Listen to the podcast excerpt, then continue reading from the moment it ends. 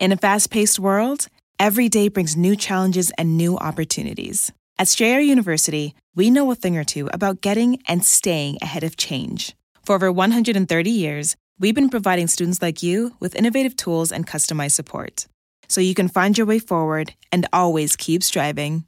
Visit strayer.edu to learn more. Strayer University is certified to operate in Virginia by SCHEV and has many campuses, including at 2121 15th Street North in Arlington, Virginia. You can support this podcast at patreon.com slash partners in crime media. This week's Law and Order Marathon winner is Alyssa Sargent of East Hartford, Connecticut. Alyssa will receive a marathon decal showing she watched 26.2 hours of her favorite crime show. To be next week's winner, sign up at lawandorderpodcast.com. I'm Kevin Flynn with Rebecca Lavoie and Lawrence Tucker, and these are their stories. You think you know who did it, but you don't know who did it. Law and order, law and order, law and order. It's no ordinary police procedural, baby. It's the FNOG of police procedurals, baby. Law and order, law and order, law and order, law and order. These are their stories. These are their stories. Welcome to These Are Their Stories, the podcast about network TV's most enduring crime franchise and the real life cases that inspired their shows. I'm Kevin Flynn. Each podcast will break down an episode from either Criminal Intent, SVU, or Original Recipe. And today we're looking at Law and Order, Season 6, Episode 6 Paranoia. The girl was on scholarship, right? And it's got to be over 20 grand a year for four years under false pretenses. It seems kind of petty for killing a roommate. Joining me to do just that is true crime author and the host of Crime Writers On and Slate's Mom and Dad Are Fighting podcasts, Rebecca Lavoie. Hello, Rebecca. Thanks for having me, Kevin. It's a real pleasure. And rounding out our panel is our special guest from the Awesome 80s podcast, Lawrence Tucker. Hello, Lawrence. Hello, great to be here. It's great to have you. So, you're an expert on all things 80s. You know, some of the cop shows in the 80s were, and I have a list here. Ready? Okay, ready? All right, I'm ready. Miami Vice, Yeah. TJ Hooker, uh-huh. Hunter, The Equalizer, Magnum PI, Spencer for Hire, Remington Steele, and Sledgehammer. All of these police shows are focused on super cops, mm. right? And not crimes. Where does Law and Order fit into this universe of police entertainment? I think Law and Order is kind of the next step. You mentioned uh, a lot of them there, and they were all very formulatic. Uh. You had with the, Simon and Simon was kind of the private detectives who used to be cops. And you had Hunter, who was the super cop, and Remington Steele. And so when you went into around 1990 with Law and Order, you definitely got more of the grittier feel. First of all, so kind of that shine of the 80s was gone, and then you also got the kind of the next step also because towards the end of the 80s we had some of the law shows L.A. Law being you know the one Mm-hmm. the forefront of my mind but they weren't nearly as big as the law shows became in the 90s and i think that law and order was almost kind of that bridge Yeah, yeah, and like you said, Hill Street Blues, and you know, after it, NYPD Blue, early part of the '90s. Those were the shows that I think are, are really the closest to the feel of Law and Order, especially those early seasons. But those were character study shows, way more so than crime driven shows, right? It was more about like Sipowicz and his way too beautiful wife and his temper. and those were both uh, Steven Bochco shows too. Those two. So you know, you kind of had his similar way of writing uh, character. yeah, so, so was Cop Rock, It's but no one remembers Yes. that. I- oh, oh, I I remember do. Cop Rock. Jeez, who couldn't forget that one? Yeah. Yeah. But again, it, it strikes me because as much as, you know, the, the gimmick of original Law and Order was one half of the show is police, and the next half is, is law, it's also that we don't know much about the characters. Right. And that instead of it being about, you know, Sledgehammer and Magnum PI, these guys just go through and put the procedural in police procedural. and it's different every week, right? So if Yeah. you think about it, Law and Order has more in common, like with the Incredible Hulk, than it does with, uh, you know, cop shows from the '80s, because it's about like a new thing every week, a new crime, a new story, with very slow exposition on the character development. You know, so it actually has more in common. You know, besides the Incredible Hulk, what was that show about the fire station that was on in the '70s?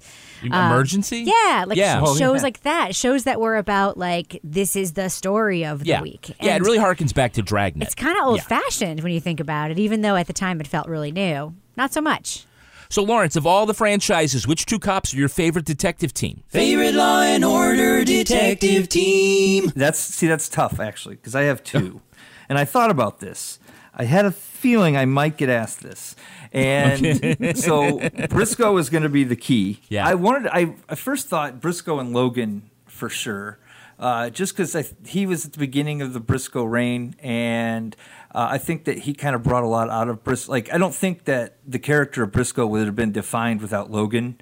Uh, Being that first person he uh, par- partnered with, but I think my favorite Briscoe was during the Ed Green years.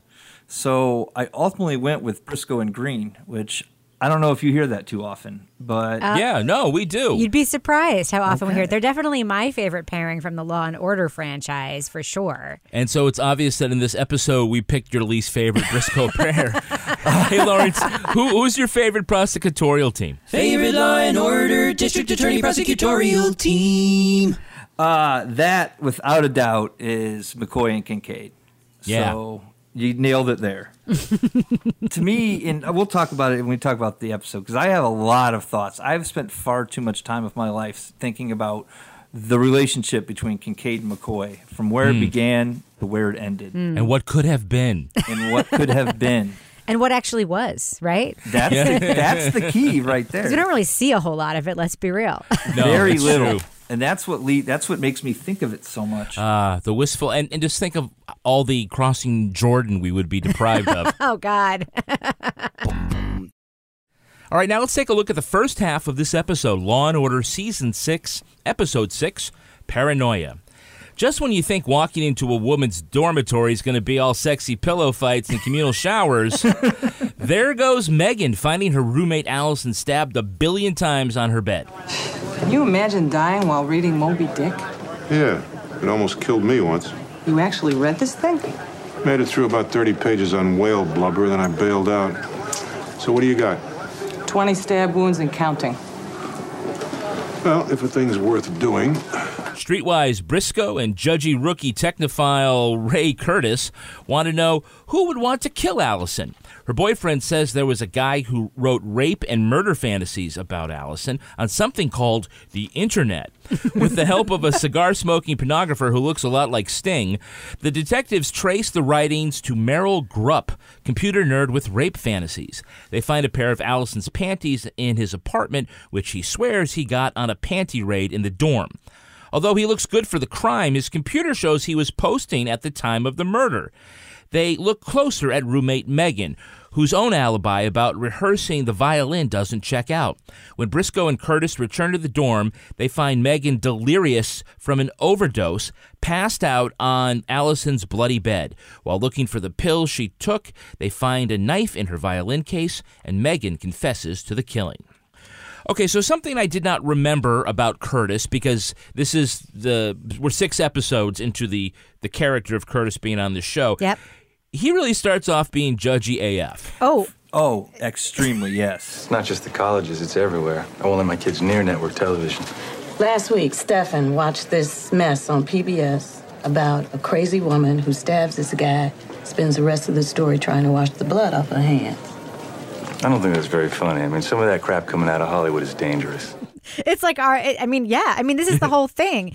The whole thing with the breakfast and like the being judgy about Lenny getting the breakfast special as a gift from the waiter for you know helping him out a while back, and he's like, that doesn't seem ethical.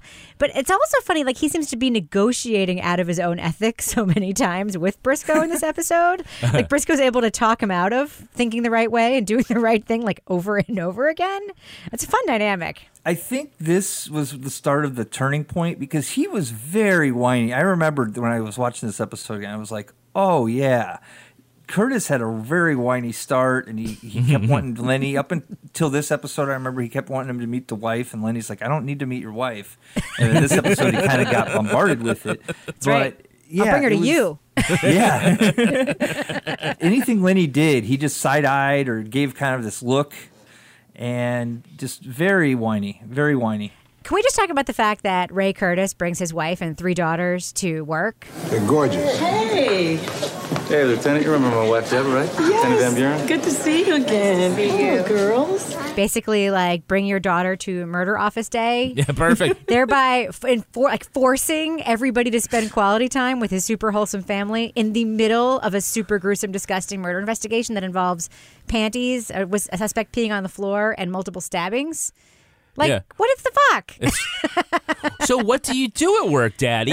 right? I just wanted to show him where I sit. did you did you catch two of his daughters' names? Olivia Uh huh. a- and oh, I forget. And this is Olivia, Serena, and Isabel. Serena. Serena. Oh, foreshadowing. oh my goodness! Yeah. Dick Wolf has a Wow. limited box of names he likes to pick from. Do you, do you think that one daughter, Serena, is also a sleeper cell lesbian? yeah, Curtis also got to show off his super timely knowledge about CompuServe. AOL, CompuServe, Prodigy, what? what is this? This is good cop, good you know, cop. when I first started on the internet, man, there was nobody out there. Now it's it's growing 10% a month. AOL, I love it when Lenny did some reading. Oh, on the I'm going to go do some reading about the internet. yes.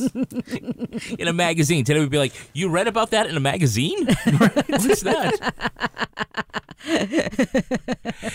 uh, so I'm wondering, like, how well does this episode hold up with Well, those references? It has an awesome scene that to me is always classic Law and Order. It happens a lot on SVU too when they're trying to investigate something on a computer and they have to do that thing for the audience's sake where one person who knows about computers is sitting and typing Uh-huh. while the other person who doesn't know about computers is telling them what to type. Erase that. Erase it and print this.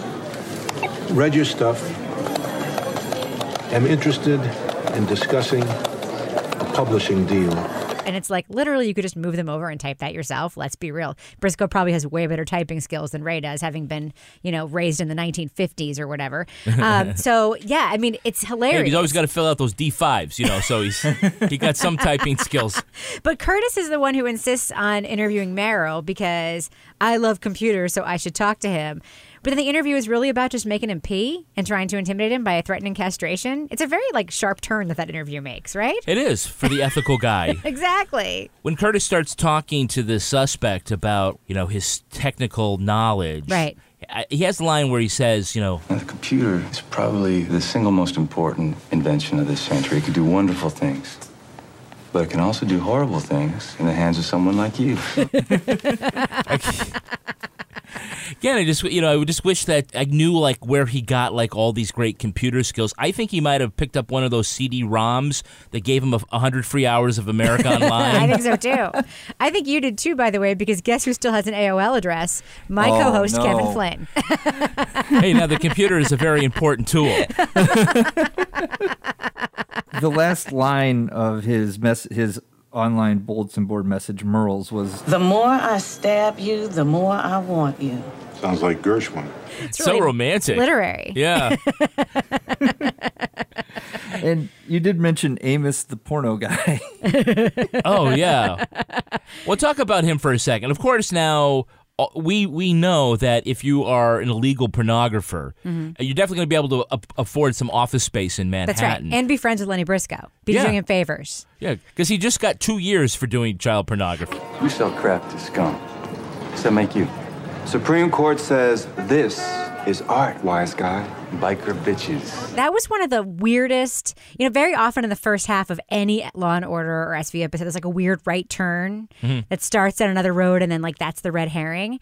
This was a very detailed and specific right turn this episode made Mm. where it introduced this whole new character and they had to hire all of these extras to fill out that scene like typically when an episode makes a right turn they just go visit one person and that's how you know that that's not going anywhere but i i, I was fooled even though i have seen this before into thinking perhaps this is going somewhere look at all the people they hired to make this scene look real it seems there was a much easier way to catch Merle. Like they didn't need the guy; they just could have had them, one of them, meet him, which is where I was thinking they were going. And I was like, "Oh yeah, Amos, forgot about him."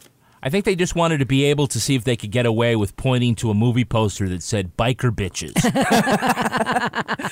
so edgy Hey, we see somebody before they were famous. Sure do. Before they were famous. Can you name the actor who's playing Allison's boyfriend? That be Peter Sarsgaard? Peter Sarsgaard, right. Mr. Maggie Gyllenhaal himself. One of those scar- scars guards. Yeah. they're, they're like the Baldwins. They're the new Baldwins. I downloaded this from a Sex Fantasy Bulletin Board. I was gonna give you guys a call. He describes the murder, for God's sakes. right. So Peter Skarsgård, he was the supervillain in Green Lantern, Mm-hmm. Robert Kennedy in Jackie, and we got to see his peen in Kinsey. Thank you. he really kind of crawled out of the "Hey, it's that guy" phase, and it is like someone who we actually know his name. Now. I always wonder about those scars guards, how much their siblingness has helped because. You know, I always think about which one is it? Alexander, who was in True Blood and then was in um, uh, Big Little Lies. yeah. Like the tall, handsome Viking one. Uh, and then there's The the, vampire. Right. And there's the other one The who's creepy like, the creepy clown creep- from It, yeah. Yes, is the creepy one. Is that the, yeah, the, the one that, who was also in uh, the other season, Castle Rock. Castle Rock. Yeah. Like they're all over the map. They all look completely different. So you sort of have to wonder how much just having that last name. It's like it's like they're the Barrymores of the 21st century. The Sarsgaards, right? My issue, I think that I agree that, that that just having that name gets them forward, but I think might would also hold them holds them back is even though they look completely different. I never remember which was which. Me neither. yeah, so I think that although like to get cast, they're like, oh, Scar- yeah, you're you're in. Don't worry about it. But then to get remembered as you watch them, that they lose that. So there's the positive and negative of the, have being a Skarsgård. Right. They're the 2000s version of the Baldwin brothers. Yeah, and then there's the tall, handsome one Yeah. who's in a lot of A-list stuff. Right. But we still call him the one who was in True Blood. We don't actually remember which Right. exactly his To first come to name think of it, we've seen his peen too. We so have. out of those brothers, it's two out of We've three. seen his peen in many occasions. I hope that we don't see the last brother's peen in it. Oh, yeah, part not. two. It's already scary enough. Yeah, that'd be really random placement of a peen. Yeah.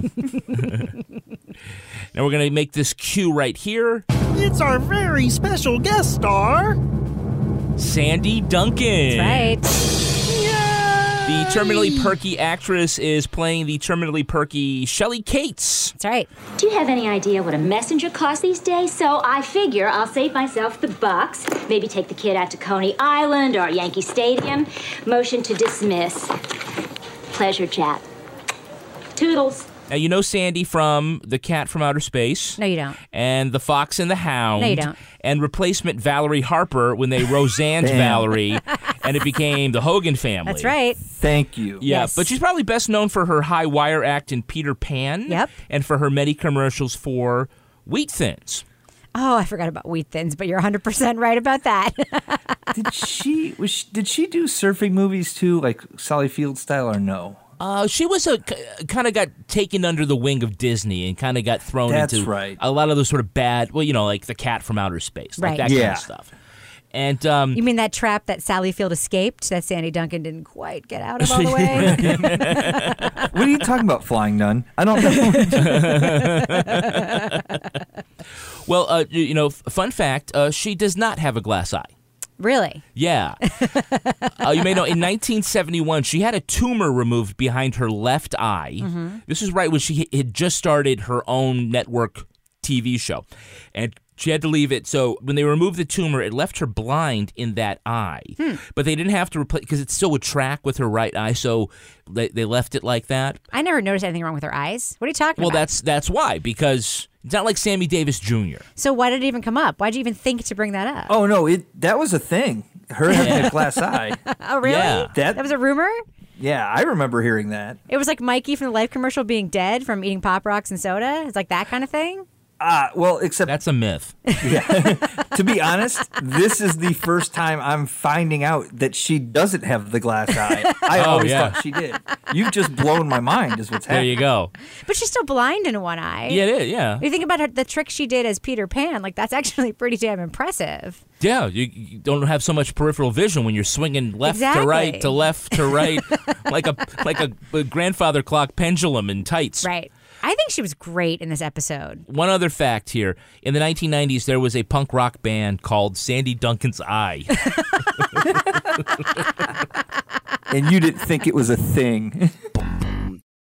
Okay, so we, we start off this episode with a look at academia. It's uh, Amsterdam U- University. It's not Hudson University. Right. We are Hudson, where the bad guys go to school. It ought to be, though, because obviously a very bad guy went to school here.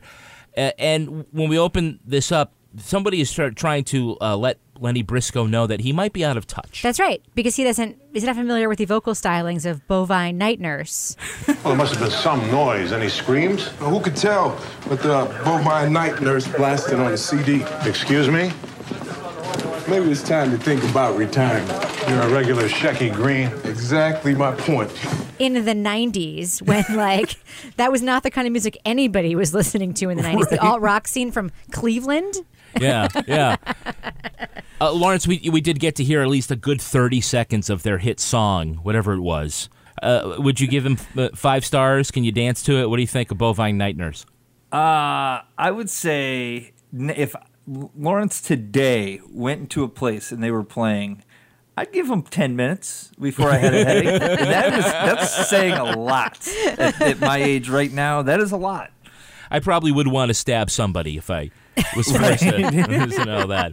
But there is this weird juxtaposition in this episode, especially at the beginning, with Lenny being like old and out of touch, according to, you know, the people on the scene. Mm-hmm. Mhm. And Ray also says, you know, his ethics are sort of old and stale and out of touch. But then you get old fashioned Briscoe teaching Ray like a valuable lesson when he says, uh, you know, I'm going to go tell the parents that their daughter's dead because it's going to be hard for them. It's like, yeah, duh. But then he's the one who holds Curtis back from like questioning them in the moment. And then Curtis is like, yeah, you were probably right about that. So I guess it's okay to be like an old codger in a police uh, outfit at sometimes, The right? more you know. Exactly. And this episode always has it's some foreshadowing because throughout the run of Curtis and Briscoe, at least one of them gets hits on, hit on by a witness every show. Like it's subtle, but it, they always sometimes they always get hit on. And this is an episode where they both kind of got hit on. Who hit on Briscoe? Oh, I th- that professor. Uh, oh yeah, the English Oh, professor. She had yeah. some bedroom eyes for Briscoe. She was kind of challenging him, but she was giving him the look. More often than not, the more obvious something appears, the more complex it is in reality. Now I remember why I hated college. I think She wanted to do know. some dirty dancing. she wanted to punch down that community college weight, is what she wanted to do. she wasn't as forward as the Ray girl, but she's older. You know, she that's not her style. She's got to just kind of put the vibe out there for Briscoe. We know that the creepy guy is the suspect, first off, because his name is Merrill Grupp. yes. Sorry to all our, fran- our fans named Grupp, but it just seems like they wanted to really make him look bad. Yeah. Yeah. Yep. And look, not for nothing, but if you're the kind of guy who's going to steal a pair of panties, why is your DNA not all over them? ew. Ew, ew, ew. And by the way, what college roommate knows what her college roommate's panties look like enough where the cops would be like, Do these belong to your roommate? Yes, they definitely do. I don't know. Did you find them on the floor? The '90s were a different time. Were they? No, no, they weren't.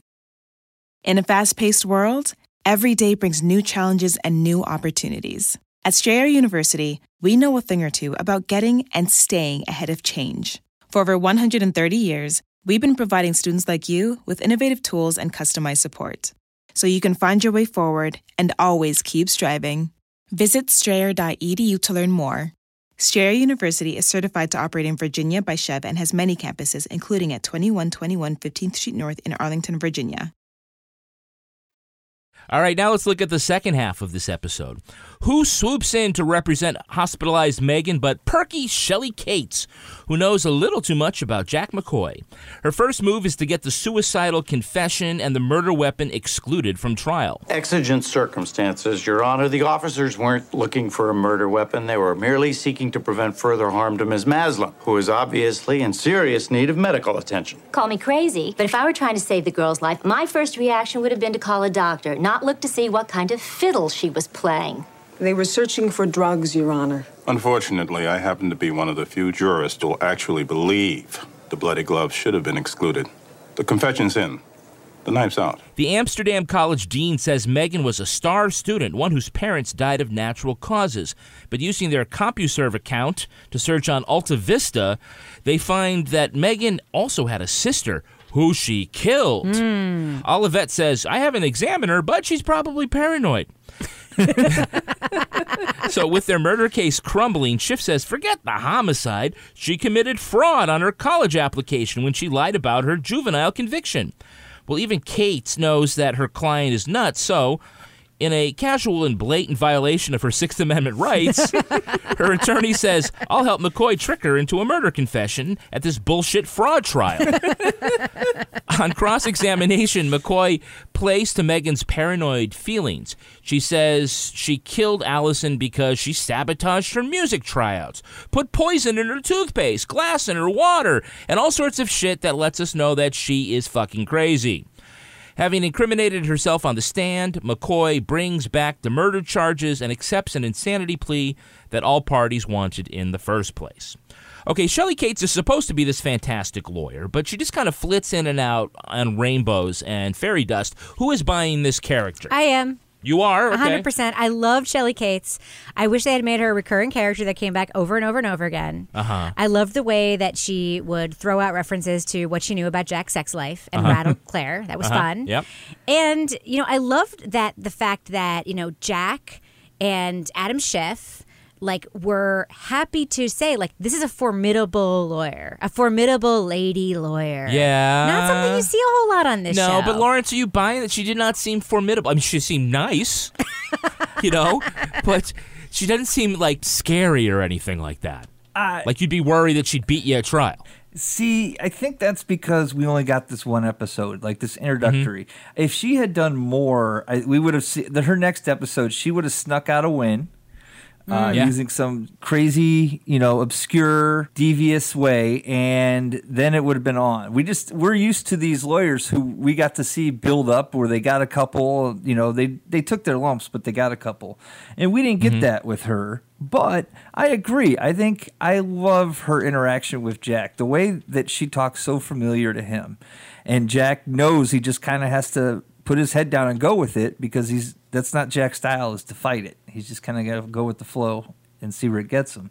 And I thought she was I thought she was great. I agree. She's bubbly. I liked her and I think that we would have had more respect for her if we were given more time with her. I the other thing too that this episode shows, which I think is way more realistic than the way lawyers are very often portrayed, you know, as adversaries in Mm-hmm. the courtroom, is it shows their rapport outside of court, away from their clients. This girl has killed twice. You want her to kill again? My job as her attorney is to keep my client out of jail. And your job as an officer of the court is to protect society morally.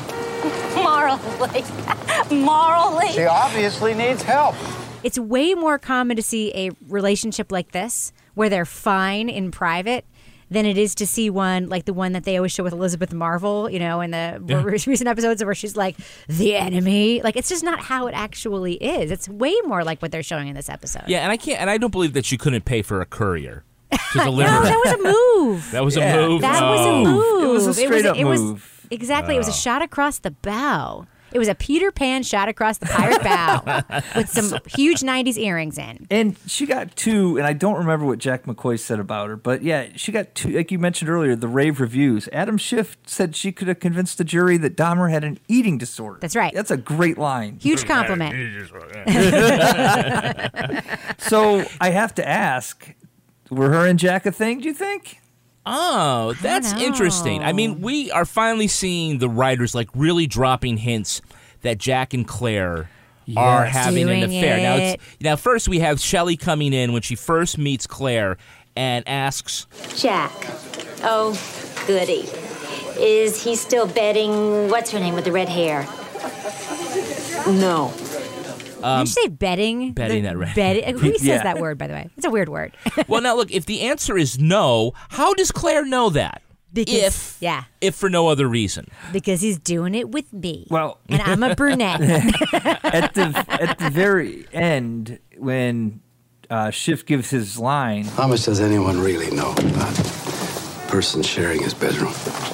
And they pan and like Jack uh, Jack looks right at Claire, like right in the eyes, just for a second. I never caught it until like I was watching for them this episode because they fascinate me. And he like looked right at her uh, after the line, and I'm like, oh my god, that's a hint. How did I not get that? yeah. Well, yeah, their their extra textual relationship is, you know, one of the great gifts I think uh, that Law and Order uh, has. And you got to remember let's let's pace this out a little bit throughout this season and we don't really know it's it isn't really until the last episode of the season and the aftershock episode where she dies that they're really blatant about it. There's Right. a lot of the hints get bigger and bigger and more obvious, but we're only 6 episodes in Right. of of this season. Yeah. And so I think that I mean, do you think that if you were watching it for the first time this would be enough to, for you to go, "Oh, mm, It would now, but back then I was yeah, so oh, no, not stupid. No. Do you Yeah. remember like we were together when I didn't realize that? Like you and I were like we've only been together for like I told 10 you years that. and you told me and I was like, "No." I also told you that Mr. Rogers was the voice of all those puppets. That's true. And, and I didn't neighborhood make believe and I didn't realize that either. Yes, but when I watch it now I'm like, how could I not have just seen that in every episode? It's so freaking obvious. Lawrence, we're told that Sam Waterston and Jill Hennessy kind of kn- knew that the, the writers were writing this flirtation in, but only Jill Hennessy actually believed that they were having sex. Really? Yeah, and it wasn't until and and McCoy just uh, Waterston just thought his character was being flirty, and it was sort of like a uh, you know something else. He had to be told near the end that no, no, actually, what has been happening is your characters have been having an affair. I kind of like the way they played it though because it wasn't over the top, and maybe that's because he didn't play it that way. She she did give him like the googly eyes, like a, you know a lot as you go back and you watch and you can you know looking for it, you pick up on that. But that makes perfect sense because he did always play it cool, and I could see if that was his motivation as an actor for doing that. Then yeah, and I like I, I like the fact they didn't really confirm it. Because I would think that the director would have to have given Jill Hennessy that direction in that scene with Sandy Duncan where Sam Waterston is not on set. Right. So she would have heard that then in order to get that no that reaction to the to, Right. to Shelley Cates' question. But I can see how it was I think it was great whether it was intentional or not to sort of keep that from the actors and then the actors keeping that from themselves. But it adds so many layers because there's also that great scene where um, uh, Peter Pan asks uh, Claire to go get them coffee, and Claire looks at her like she's insulted. And with the one hand, like she's insulted, she's like, "You're asking me because I'm the woman of this," and you're like, uh, "Go get the coffee." She's also insulted because Jack is like, "Yeah, get me one too," Right. and it's like, wait, we're not just colleagues and equals. We're also fucking, and that's insulting. and there's a whole like third layer there of like why it's not cool because you also get the sense that Peter Pan knows. Yeah, You but, get Mc- the sense But she McCoy knows. is like, Oh, don't worry, yeah. I'll stir your creamer later. That's true. Yeah. But but you know that that she knows though, right? Peter Pan knows. She Oh, totally absolutely. knows. I don't even think she knew if Jack was with the redhead. I think she threw that out there just to get I agree. to Oh, see Claire's yeah. reaction. To rattle her, totally. Oh, look at the Yeah. shoulder pads in your outfit. I'm sure that he's getting it with you. But don't but don't we get hints in other episodes that Jack has always slept with Yes. like the Yeah. young Abs- attractive so like when he came in originally, that was Yes. his. That so he if was a she dog. knows him, Yeah. that would have been her assumption, and she would have said that for that reason. And it add, it does add a lot. To Yeah. it. Listen, we're, And we're talking about this like it's good TV. This is really exciting. did.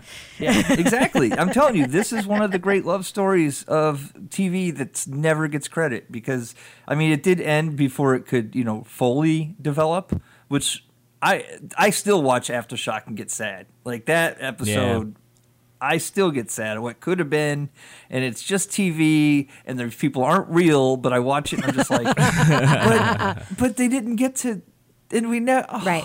He didn't get to finish his sexual harassment of her, so she could file a claim against the Attorney General of the city of the city of New York. that's the that's the new version. yeah, goddamn Me Too's got to ruin everything on Law and Order, huh? So if Megan is paranoid that her lawyer set her up, uh, well, it's because she did. Yes. Right. I'm remembering something here, Jack. Something you said about a hospital. You told me your client wouldn't go for it. What she doesn't know. Maybe I just looked the other way. You're going to sell out your client? You could be disbarred for this, Shelley. Not if it's our little secret. I'm also remembering something a very wise man told me about morality. Well, it's not paranoia if it's true, right? Exactly. I love how Olivet had this five minute conversation with her, and the one answer she gets is that I didn't get into Juilliard because my taxi driver was late getting me to the audition. And that is the piece of information on which she bases this sweeping diagnosis of paranoia or whatever. I'm like, Dr. Wong would not approve of this shit, Olivet. What Yeah. is going on? Now, Dr. Wong would come, but she has mitoforcal waka. It's something new. Yeah, They're something thinking new. about adding it to the DSM. it's it's in all the journals.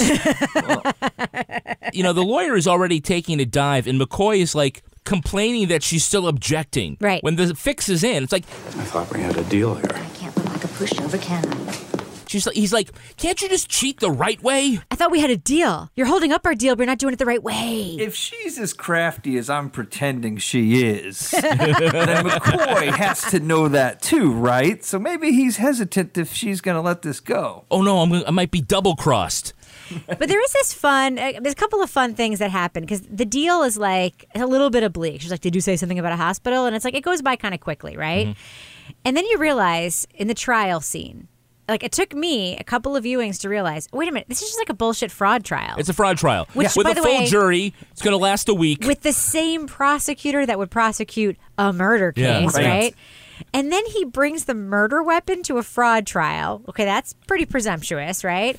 But then also, like, there's this whole weird thing where um, you see him figuring out as he's doing the questioning exactly what he's going to do after they've made the deal. Mm-hmm.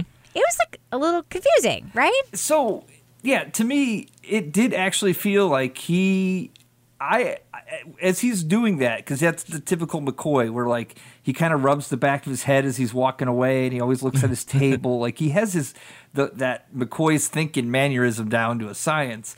And I, like I was like, maybe maybe I'm wrong. Maybe they didn't do the deal. Like I thought I missed something at first because it did not seem like the deal was on at that time. And then all of a sudden, swerve, it's a deal again. I have a question. Yeah. Why were the murder parents at the fraud trial? They're interested in all of this. Yeah, so it's like, like she has to go like fight a speeding ticket. They're going to show up to that yeah. too. Yeah. Well, Because Curtis is probably calling saying, "Hey, the person who might have killed your dead daughter is going to be in court. It will probably be acquitted again." But here's the thing. How would you like to rub that in? They're not from there, right? So you're assuming that if they're at the fraud trial, they're there because they think something might happen, Uh-huh. which totally right. belies this plot line that they just made this deal in the hallway right before the thing happened, right? Yeah, I mean, I logically you're 100% correct. But McCoy gets her the way he could get any woman, which is to say, we talked to your friends.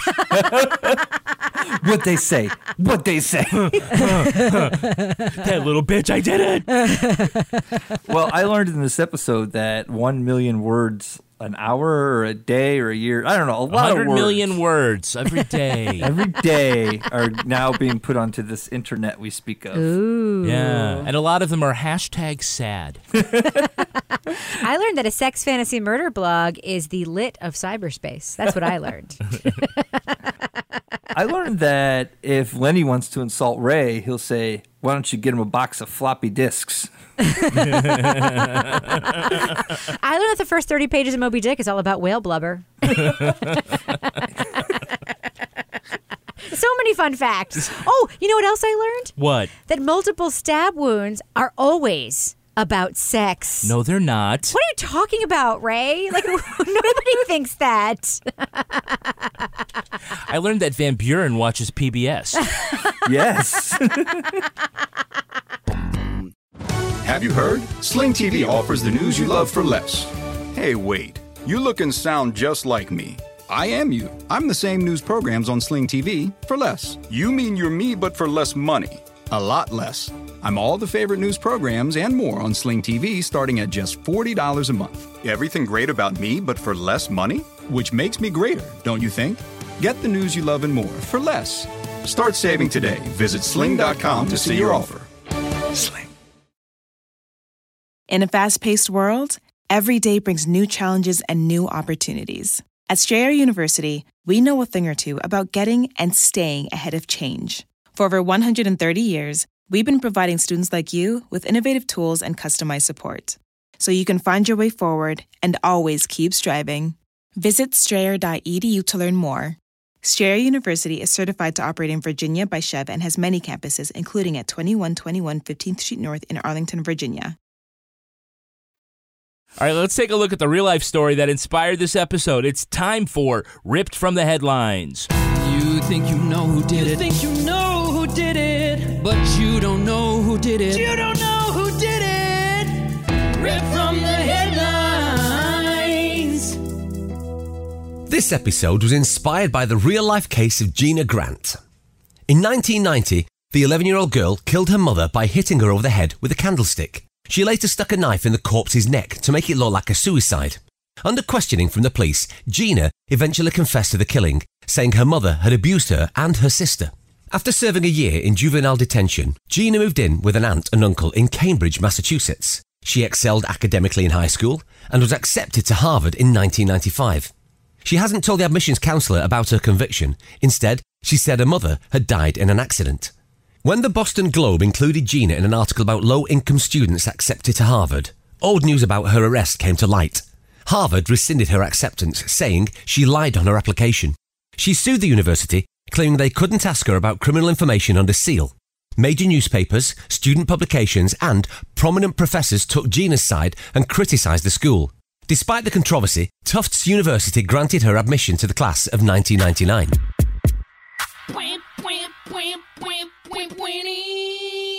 Okay, I want to know why would you lie about it? That's the greatest college essay ever. It really is exactly what I was thinking. I mean, the whole like college stuff. I mean, one of the things that happens in this episode is what is that like Amsterdam University Yeah. or whatever. It looks like it's filmed at Fordham, by the way. I only know that because I went to college visit there recently.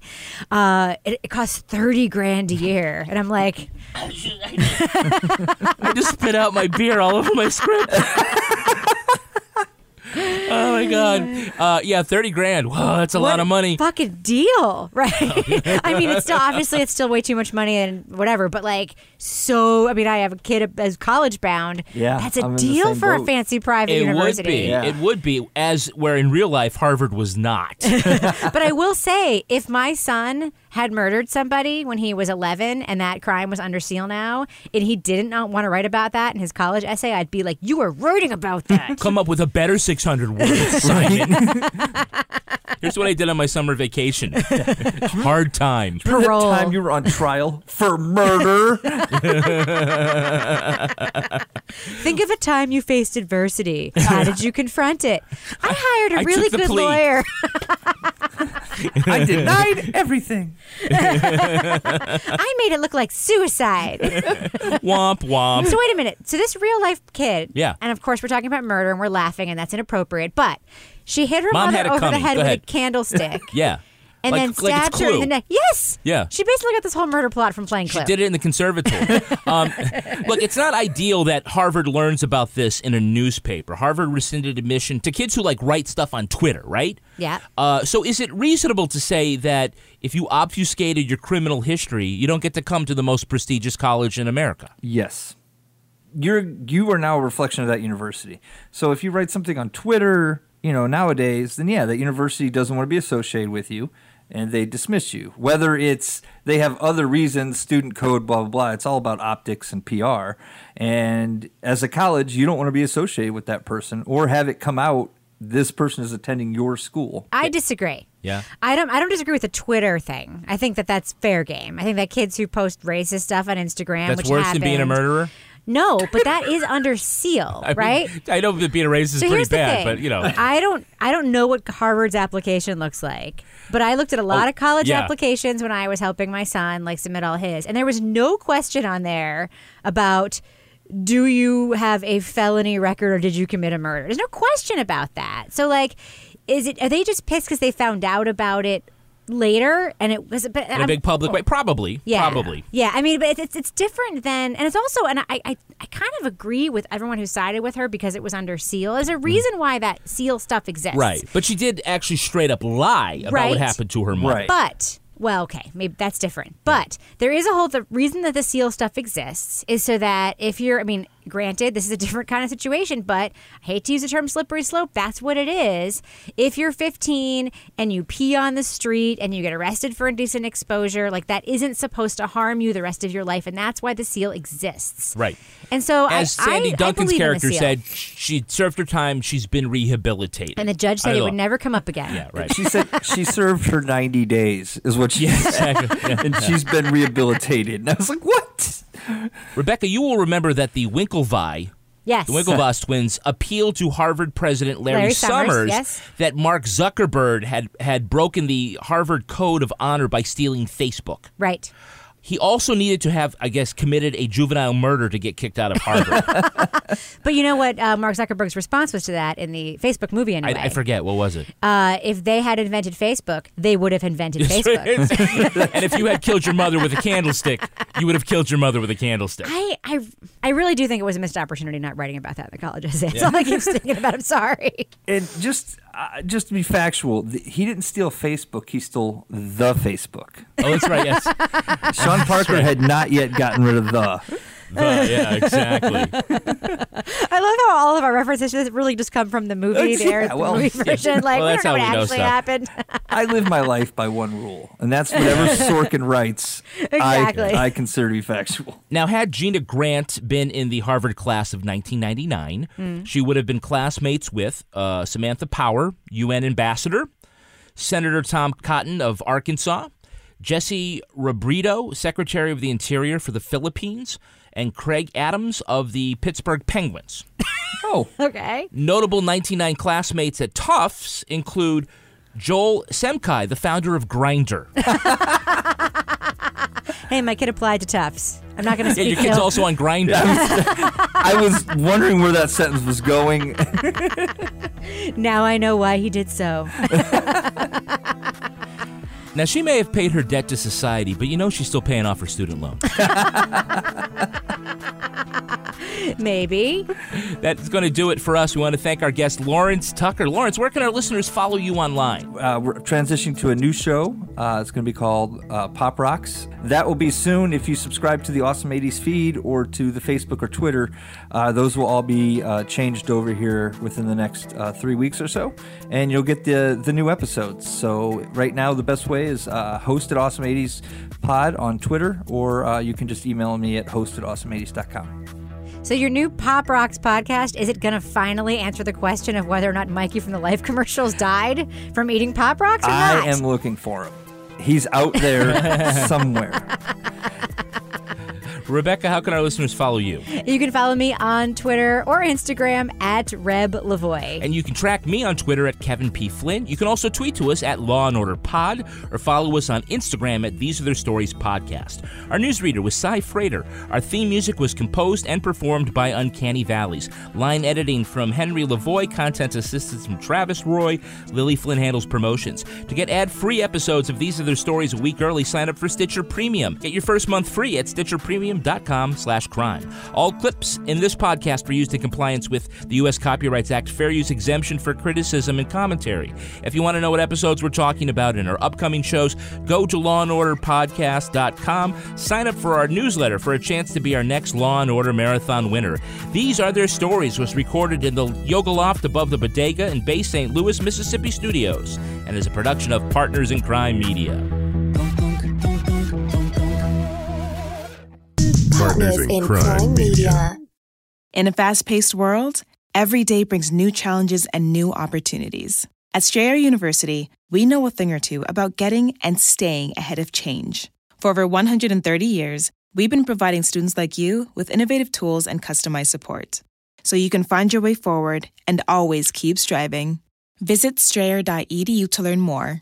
Strayer University is certified to operate in Virginia by SCHEV and has many campuses, including at 2121 15th Street North in Arlington, Virginia.